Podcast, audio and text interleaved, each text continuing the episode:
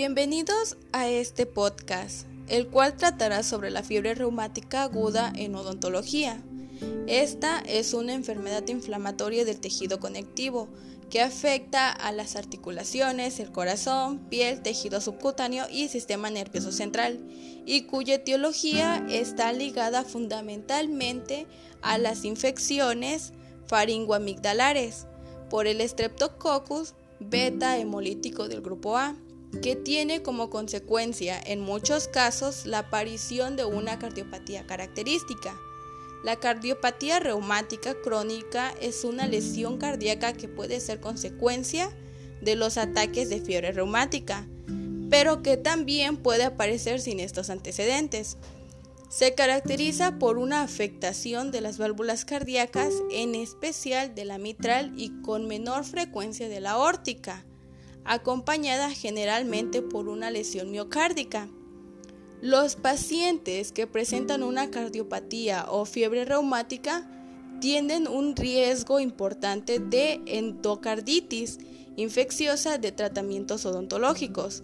La fiebre reumática y la cardiopatía reumática no implican un riesgo aumentado de enfermedades orales.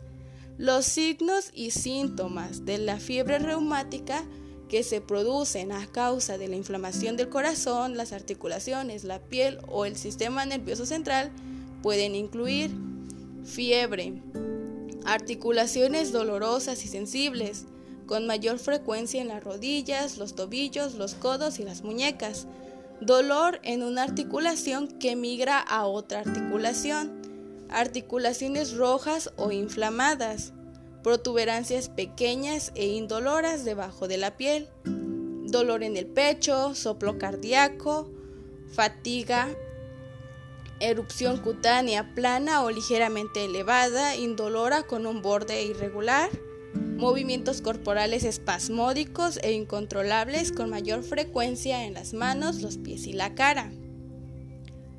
La fiebre reumática puede ocurrir después de una infección de garganta por una bacteria llamada Streptococcus del grupo A. Las infecciones por Streptococcus del grupo A de la piel u otras partes del cuerpo rara vez desencadenan fiebre reumática.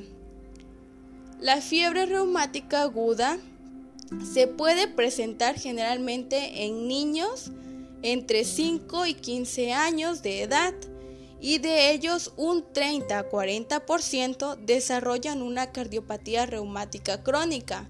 El 95% de las cardiopatías en niños y adolescentes se deben a estas afecciones.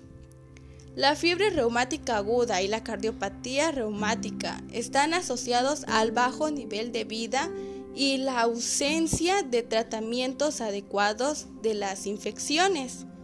A pesar de que no aumente el riesgo de enfermedades orales, los pacientes que presentan una cardiopatía o fiebre reumática tienen un riesgo importante de endocarditis infecciosa en tratamientos odontológicos debido a bacterias transitorias, incluso por gérmenes endógenos habitualmente no virulentos en el individuo sano.